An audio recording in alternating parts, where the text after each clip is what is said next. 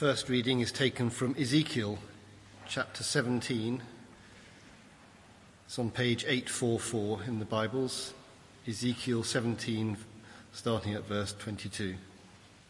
This is what the sovereign Lord says I myself will take a shoot from the very top of a cedar and plant it.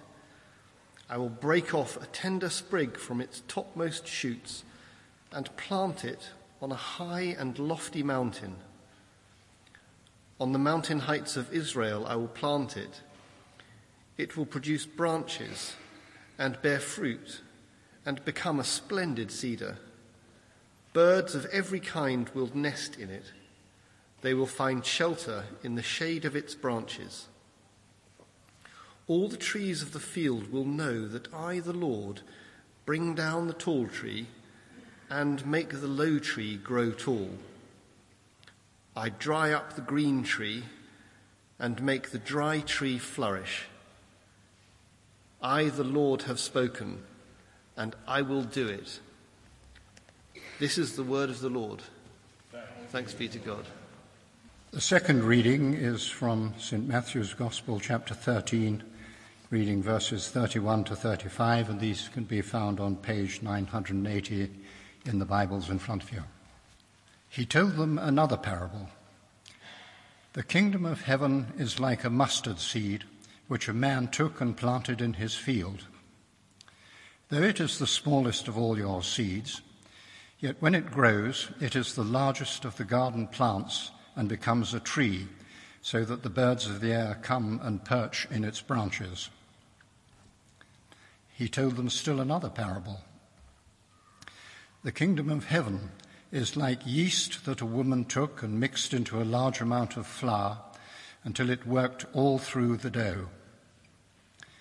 Jesus spoke all these things to the crowd in parables. He did not say anything to them without using a parable. So was fulfilled what was spoken through the prophet. I will open my mouth in parables. I will utter things hidden since the creation of the world. This is the word of the Lord. As we stand, let's pray. Heavenly Father, in our best moments, we do indeed want to say, You alone are my heart's desire. And we do indeed, in our best moments, want to worship you and serve you and speak for you with all our hearts. So please encourage us through your word today to help us to do just that for Jesus Christ's sake. Amen. Do please be seated. Now, I want to encourage us all uh, this morning by looking at these two short parables from Matthew chapter 13 the parable of the mustard seed and the parable of yeast. Or rather, I want the words of Jesus to encourage us more, more than my words. Because in, in Matthew chapter 13, we have two wonderful parables about growth. The mustard seed tells us that the kingdom of heaven may have insignificant beginnings, but don't be discouraged. There will be extraordinary growth. And the parable of the yeast tells us that the kingdom of heaven may appear hidden, but be encouraged there will be dramatic change. So, the mustard seed brings extraordinary growth, and yeast brings dramatic change.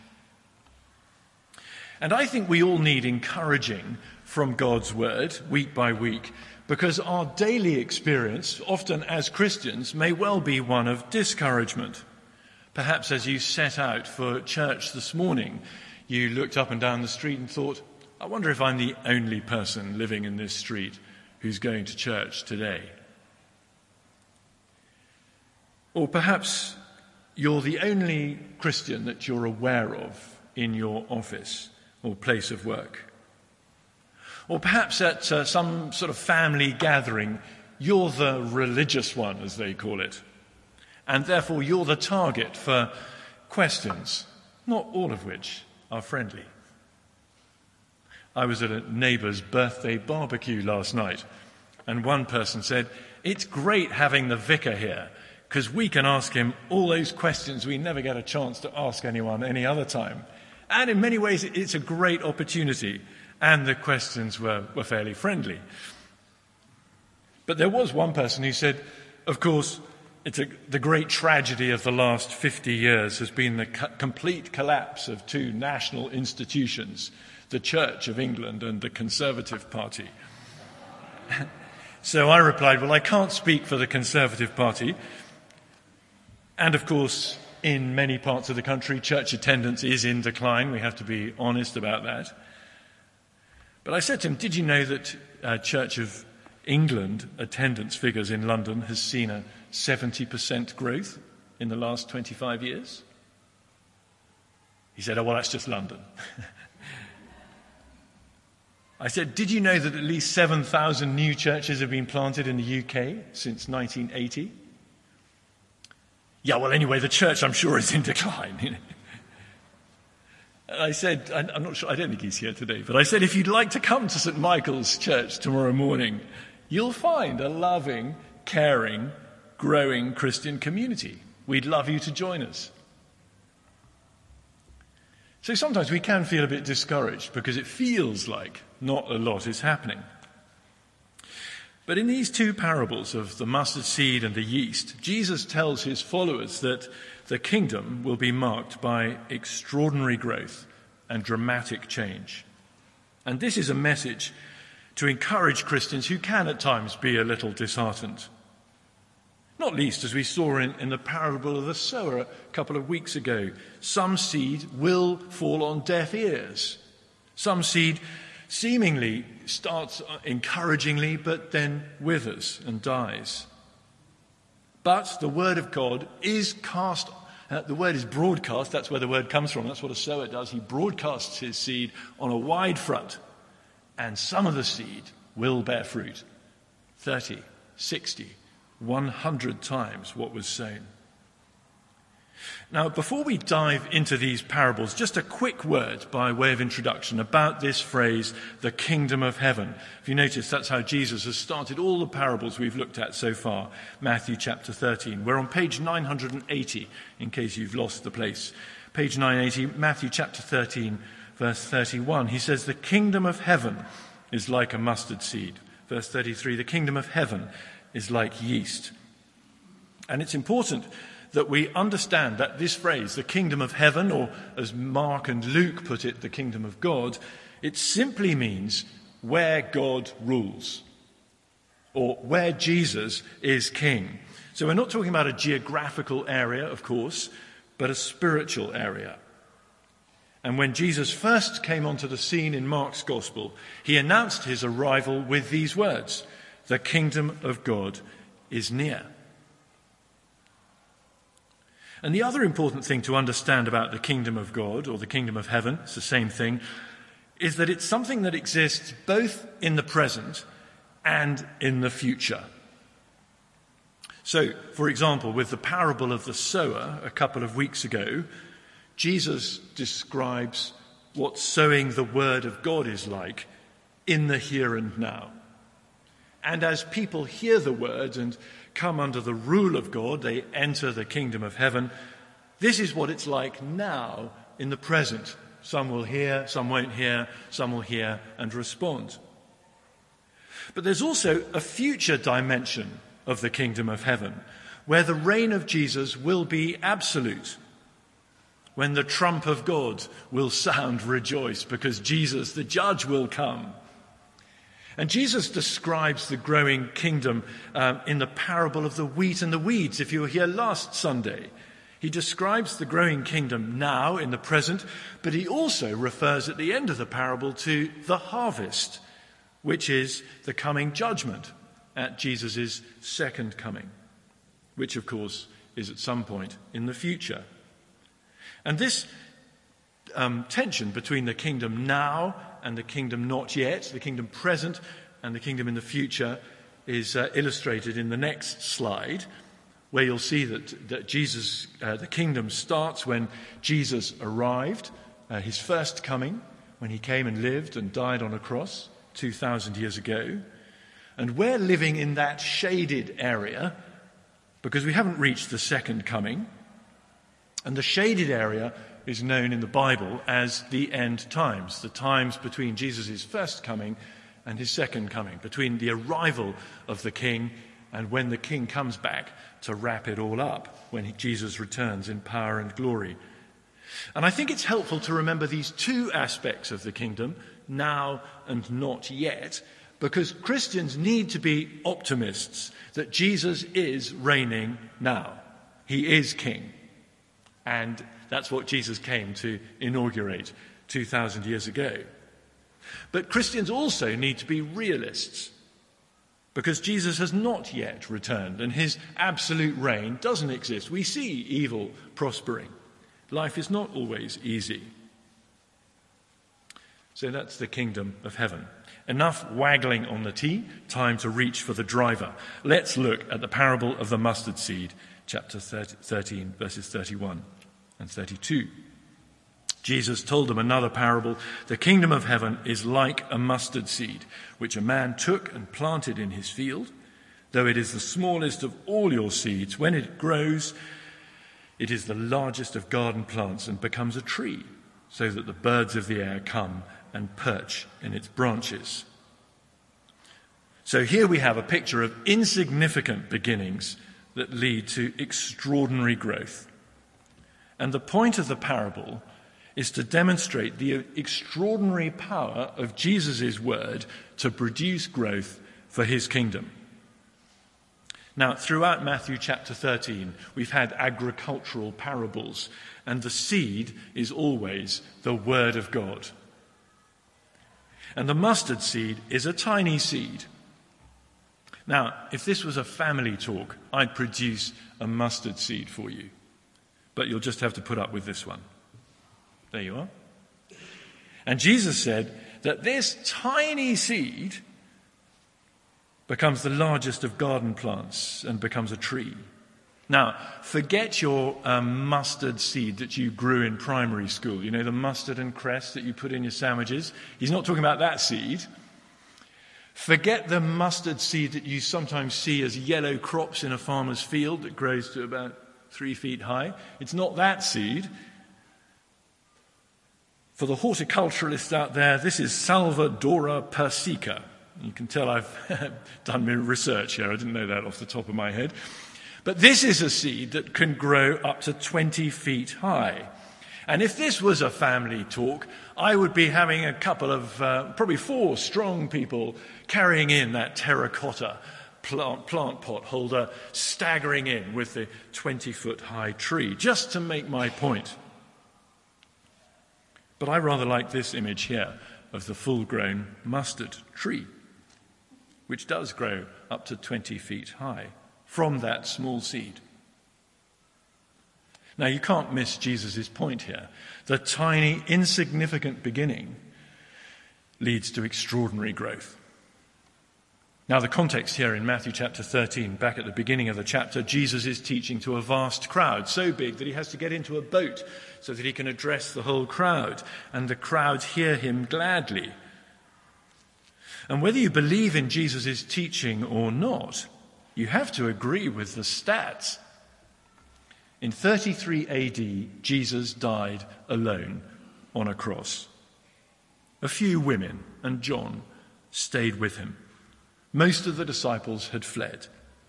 And this large crowd of Matthew 13 was nowhere to be seen on that dark day. But three days later, he rose again, and the disciples began to understand why he'd come. 120 disciples saw Jesus ascend to heaven 40 days later. And 10 days after that, on the day of Pentecost, they were filled with the Holy Spirit and began to speak the word of God boldly. The seed started being sown by the apostles. And the result was, well, on that day alone, 3,000 new believers were added to their number, and the word of God spread. So that today, over 2.5 billion people in the world would call themselves Christian. The New Testament has been translated into over 5,000 languages out of a total of 6,000 plus worldwide.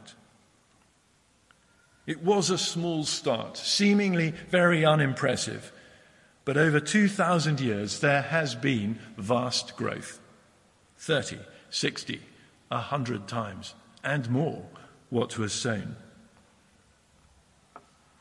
In 1895, Peter Cameron Scott, a Scottish American missionary, arrived on the East African coast at Kenya with his sister Margaret and six others. There they are. Scott had been in the Congo for two years before that, but a near fatal illness had forced him to return to Britain. But as soon as he'd recovered, he wanted to see the fulfillment of uh, the vision that he had of planting a network of mission stations across Africa. No church in the UK or in the United States would back him. So he got a few friends to support him. But within a year, they had established mission stations from the, uh, from the Kenyan coast right the way through to Lake Chad on the Nigerian border. Just over a year later, 1896, Scott died of blackwater fever. Two years later, 1898, all, all bar one of that first eight, group of eight, had either died or returned home. But the African Inland Mission was born. And in 1995, 25,000 Kenyans gathered for the centenary celebrations of Scott's arrival. And they sang, To God be the glory, great things he has done. Too right. And that mustard seed of the Word of God, sown 120 years ago, now numbers, just in Kenya alone, 22 million. In the last 15 years, the church in Africa has grown 51%. 33,000 new Christians in Africa every day. Net growth. That allows for those who've died as well. In Korea in 1900, there were no Protestant churches. Today, there are 7,000 churches in the capital, Seoul, alone. Here's the biggest one, Yoido Church. You might have heard of the pastor, the founding pastor called Paul Yonggi Cho. It has a congregation of half a million. The capacity of this building doesn't really, the picture doesn't do it justice. It's 26,000. That's five times more than the Albert Hall can hold. They have to have several churches a day, of course. And indeed, they have live television link up with various other places if half a million people are going to get to church. Last Sunday evening, we were hearing about the spectacular growth of the church in China where today there are more Christians than there are members of the Communist Party. And soon they will have more Christians in China than in any other country in the world. This from a persecuted church where missionaries were chucked out when the Cultural Revolution kicked off in the late 40s. Overall, the net growth of the Christian church around the world is 80,000 Christians a day. And 510 new churches are planted every day. The mustard seed is bearing fruit. Praise God. The kingdom of heaven in the present is indeed growing. But in 21st century Britain, it is hard to understand. And rather like the guy at the party last night saying the Church of England is in hopeless terminal decline and the press predicting the wipeout of the Church of England in the next 15 years. It may be so in the Church of England, but that's just one little branch of God's worldwide church. But where the seed is sown, where the Word of God is taught, there you will see real growth. So, King's Cross Church, just up the road, planted a few years ago with 50, now numbers 500. Or in the City of London, St Helens Bishopsgate. About 50 years ago, the rector started preaching to a group of about 20 businessmen, Tuesday lunchtime. So Tuesday lunchtime, Thursday lunchtime, and at both of those, five to six hundred people turn up hearing the word of God. The seed is being sown. At times we may feel despondent and discouraged, but let's lift up our eyes and see what God is doing in our city and in our world. And let's remember that the future kingdom will be filled with a multitude, as Revelation tells us, a multitude that no one can number. And let's have confidence in the words of Jesus that that word preached will germinate and grow in the lives of individuals. Let's spread it in the office. Let's invite a colleague to a talk. Let's invite a neighbour to Big Questions or to Alpha on the 21st of September. Let's offer to read the Bible one on one with someone who's never actually opened the book. Let's read the Bible daily with our children. And if you're a grandparent or a godparent, you'll have fewer opportunities, but take the opportunity. Did you know that the vast majority of adult Christians actually come to faith before the age of 18? In fact, let's do a little show of hands. How many people here would say they came to a Christian faith before they were 18? There you are. That's my point. That means that the work we do with children is singularly important. And what's going, out, going on out there and up there is at least as important as what's going on in here, if not more so. How important it is that we read the Bible with our children. Parents, you said as much. If you had your children baptized, that's what you promised you'd do. Are you doing it? Are you making use of the uh, resources that we can offer to help you do that? Are you thinking of sending your children away when they're a little bit older on Christian camps and house parties where, where the seed will be sown and take root? Are we offering to serve on a summer camp or help with a holiday club? It really warms my heart that there are a number of people who are helping right now at camps around the country, given up a week of their annual leave to go and help sow the word at a summer camp. Other people giving up time to go and help with the St. Barnabas Homerton Holiday Club.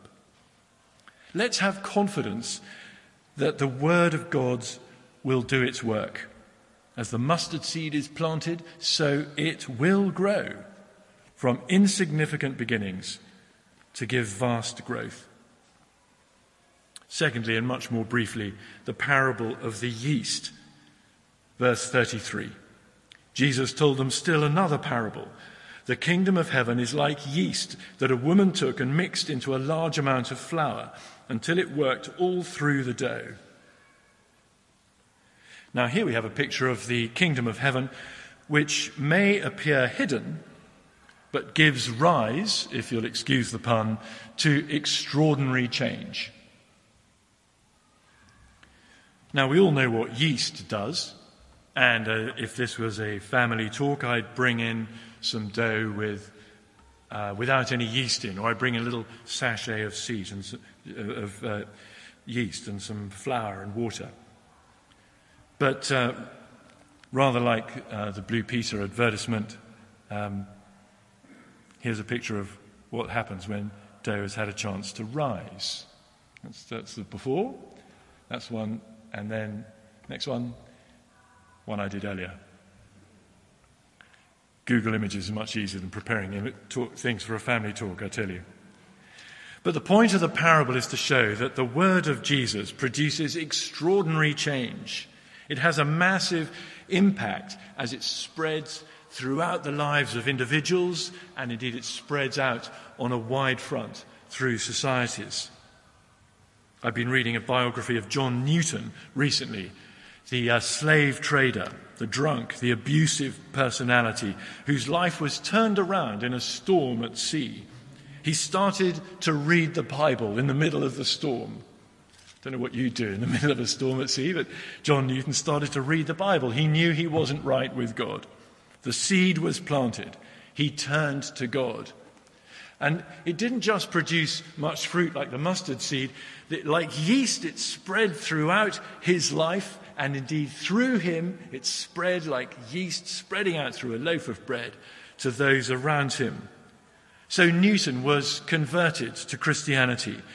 He was a changed man. He became a pastor eventually. And he was, he's probably most famous for campaigning for the abolition of slavery and had a particularly profound influence on characters like William Wilberforce and Earl Shaftesbury and Granville Sharp and other abolitionists. Men of influence and power who changed the country as the Word of God took root. But we can see this influence of the yeast in our own lives. Just 10 minutes of reading the Bible each day. The seed takes root. The yeast is worked into our lives. It changes our lives, our attitudes, our character.